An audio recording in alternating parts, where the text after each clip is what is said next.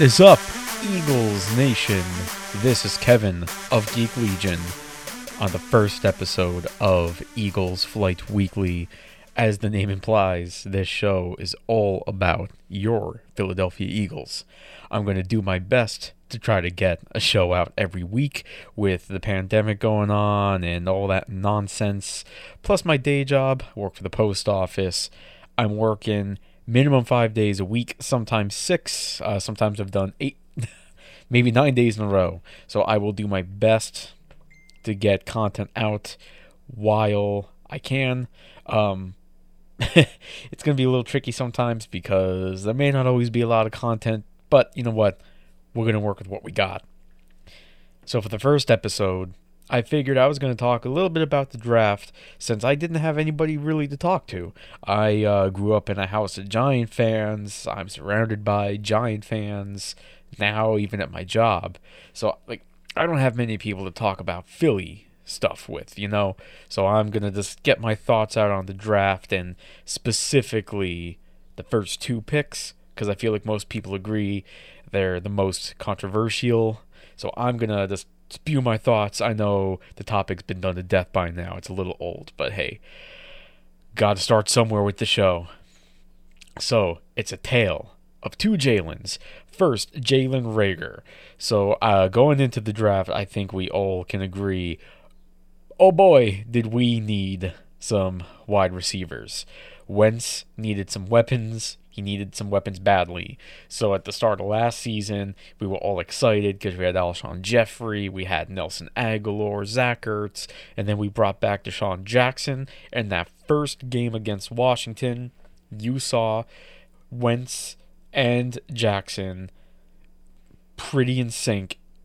The deep threat was back, uh, and it was a beautiful thing to watch. I was watching that game live on my lunch break when I was working at a uh, retail store. So I'm in the little break room screaming and applauding and clapping and shouting as Wentz throws just down the field bullets at Jackson. Then we know what happens. Uh, he's gone week two with an injury. Doesn't come back for the rest of the season. All of a sudden, it just seems like Wentz had nobody to throw it to. He had like no weapons, so at least he had no deep threat. But we still had Agholor, we still had Jeffery, Zach Ertz, Dallas Goedert. So things are going to be okay. DeSean Jackson come back in a few weeks, We'll be fine. Right, but uh, he never came back. Um, Agholor forgot how to catch a ball. You know, somebody told me when he was signing his contract with the Raiders after we got rid of him, uh, I was told that he dropped the pen trying to sign the contract. Think about that for a second. But seriously, like Agholor, just all of a sudden, his production just plummeted. It's like he, he forgot how to, he forgot his football basics. Al, uh, Alshon Jeffery, um, I wouldn't say he was terrible, but he definitely wasn't the Alshon Jeffery that we think of in Super Bowl 52, that's for sure. Not having Jackson obviously is a big that's a big hurt right there. Uh, Zach Ertz was great. Then he got injured, but he still played uh, for a little bit while injured, and he was still productive. But then he was out. Wentz did what he did with Dallas Goedert, who was great, and I love him, and then Greg Ward, Greg Ward, and uh, you know, third string guys, practice squad guys. You know, it was it was a mess. Uh, before we get back into receivers, I just want to talk about Wentz a little bit because uh, it seems to be a pretty popular theory that Wentz is maybe a little bit overrated. He's not doing what he should be doing. I'm I don't want to hear any of that. Right? He's at least a top ten quarterback. And I think as long as he can stay through a whole season and not get hurt, he's t- a top five. First thing, last season, he got through the whole regular season, didn't have a problem, right? Yes, he got injured way early on in that Seahawks game, but let me tell you, if you had a big dude smack you in the head and then your head slammed off the ground, I bet you'd be feeling it too. So I'm not I'm not going to hold that one against Wentz. You got all the other injuries, and those are all fair game to critique. But I'm going to give him a I'm going to give him a pass on that one because whether the Clowney hit was a dirty hit or not, at the end of the day, it happened. He got hit in the head and his head bounced off the ground. That's gonna hurt. So I'm I'm gonna give him a pass there. So in the last two years, he's lost eight games. Uh, if I uh, let's see, in his first four seasons, he has the ninth most touchdown passes in NFL history, and that keep in mind of all the injuries he's had, right? That's pretty impressive by itself. He is fifth in Eagles history with 96 touchdown passes, and he can overtake McNabb as long as he stays relatively healthy. Uh, he only has 35 interceptions. He is the only quarterback in his, uh, NFL history to record 95 plus touchdowns and 35 or less interceptions in the first 54 games. He's the only one. Aaron Rodgers didn't do it. Brady didn't do it. Peyton Manning didn't do it. Only Wentz. Uh, there's 10 quarterbacks ahead of him in touchdown passes over the first four seasons. Russell Wilson is. Russell. Let's try that again. Russell Wilson has also thrown fewer than 44 interceptions in his first four years. Only Wilson and Dan Marino have a higher passer rating. Um, that's pretty good company to be in, right? like, even if you don't want to put him, like, he's not at, like, okay, Wilson and Marino maybe have a little bit better stats here, a little bit better here, but hey, Russell Wilson is, if he's not the best quarterback in the league, he's what, top two, maybe three? And Dan Marino's an all time great, so that's pretty good company to be in uh, over their last win with the Cowboys. Wentz was the first quarterback in NFL history to record 30 completions, no interceptions in three consecutive games.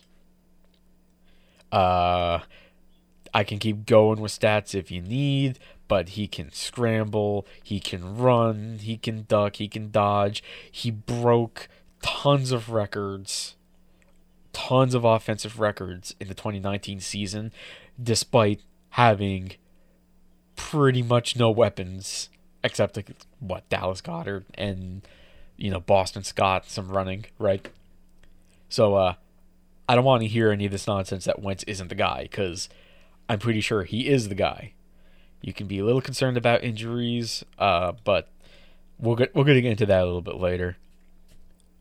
Going into this draft, we needed wide receivers. Howie Roseman said we were old and slow. We got to get young. We got to get athletic. We got to get fast. No one can deny we got a hell of a lot faster. We wanted speed. We got speed. So we'll start with Jalen Reagor. Uh, I think a lot of people were upset we didn't get CeeDee Lamb. I was bummed by that too. Looking back at it, I feel like I'm more annoyed we didn't get CD Lamb. I mean, yes, he is obviously a great receiver, but I think what made it sting was he was in reach, but Dallas got to him.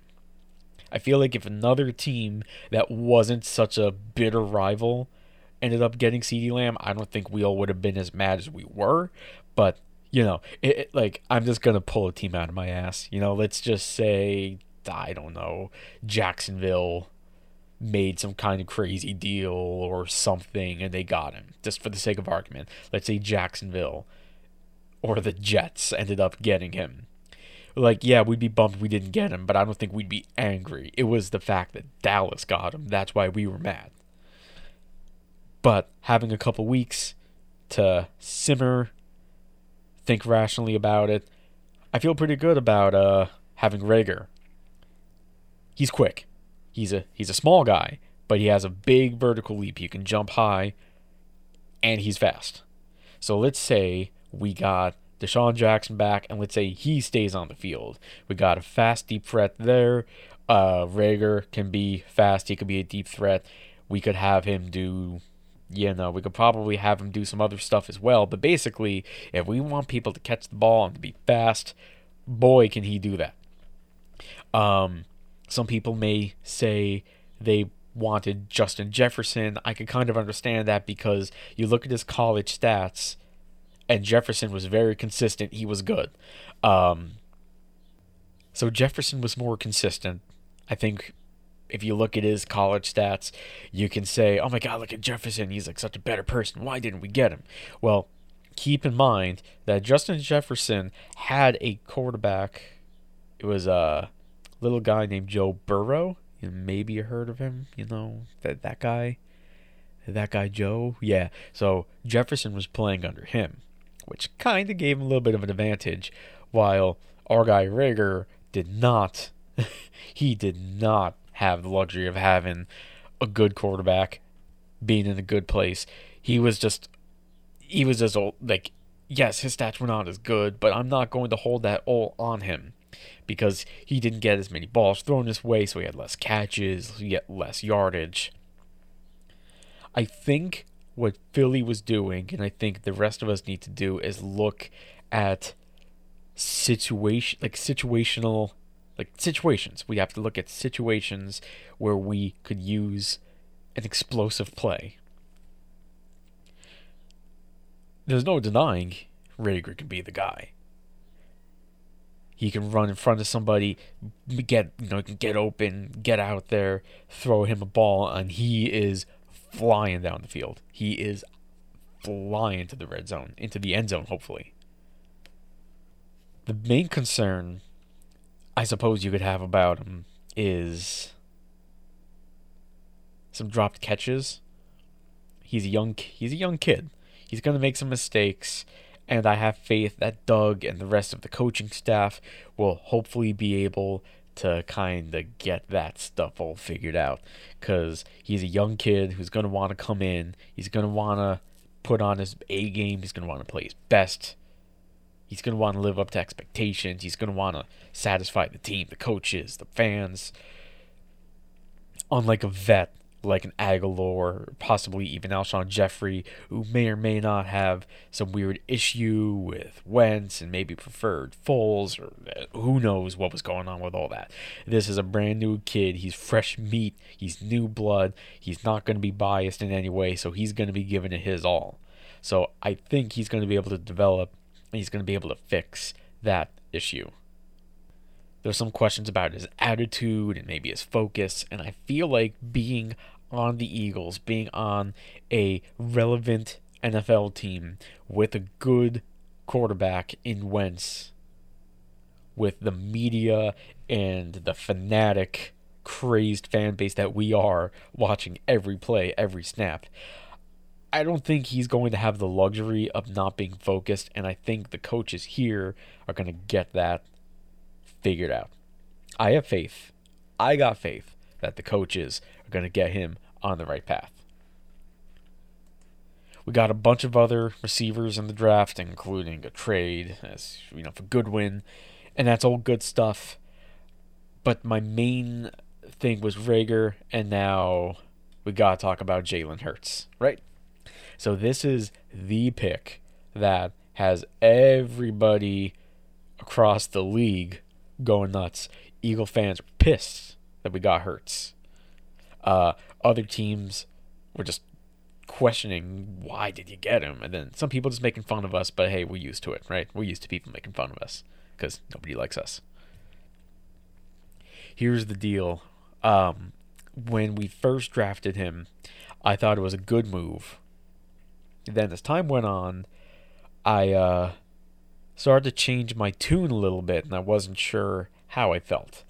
And now I'm kind of, generally speaking, uh, I guess I change day by day. I think this is a good move, but I definitely do got some questions.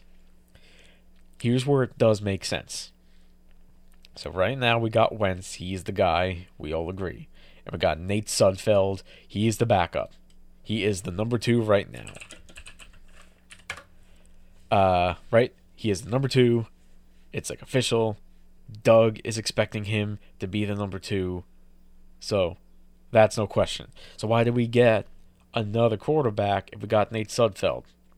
Well, Nate flat out said he wants to eventually be a starter. He wants to start a team. He doesn't want to be a backup forever.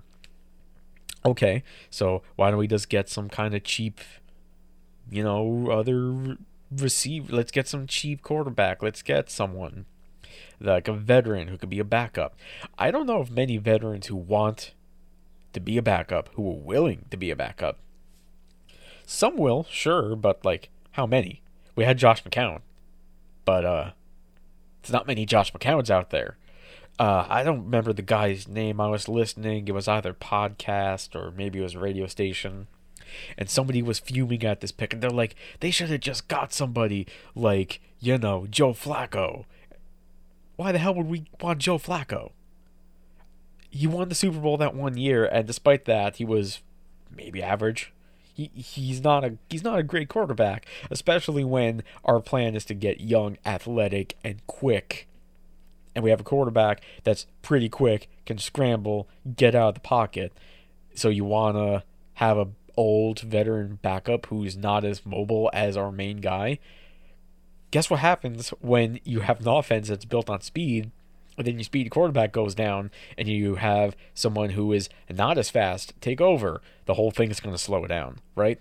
I'm not knocking Josh McCown because I res- listen. He's a vet. He's been in the league for a long time, and he put everything he got into that game against Seattle. And I'm always going to give him nothing but the utmost love and respect for playing with everything he's got. But the second he took over, you like there was no shot, and that's not knocking his ability. It's just the playbook. Like the plays change, the fundamentals, like the fundamentals of the offense change because the style of play changes.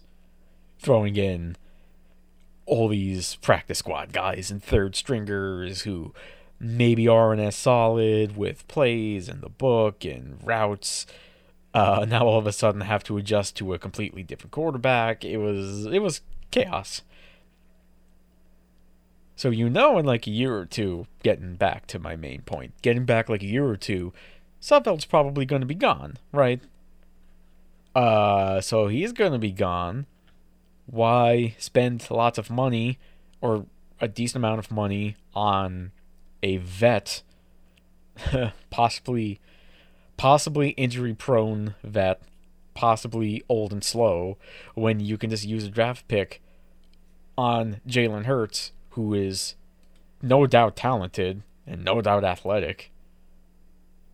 Have him cheap for a couple years, train him to be the backup. So I'm all, I'm all good with that. Hurts can also potentially like be used in maybe punt return, kickoff situations, special teams. Maybe he could be used in those kinds of explosive situations where we can get some big plays possibly. So that's another benefit. I'm cool with that. Um, some people said he could potentially be used like to run, maybe catch the ball. Maybe. I mean, that's possible. I wouldn't put it past Doug to do something like that because, you know, Philly special, other trick plays, they're probably finding use for him. Um, you can't do that you can't do that all the time because if he's not on the field for like 20 minutes and then he comes on for like one play, you see him rush onto the field, you know something's up.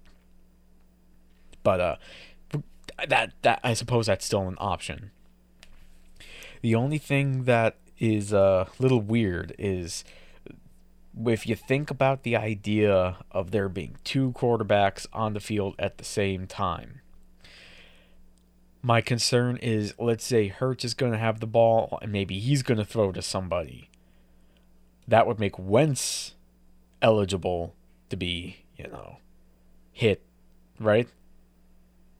And my concern is if the goal is to help Carson as much as we can, give him as many weapons, keep him standing upright, give him time, give him whatever he needs. I don't know if I want to put Wentz in that situation where he can just get demolished and steamrolled by people. Because uh, if I'm the defense and I see Jalen Hurts has the ball and I see Wentz standing there, I'm going to go for Wentz and try to take him out. It only makes sense.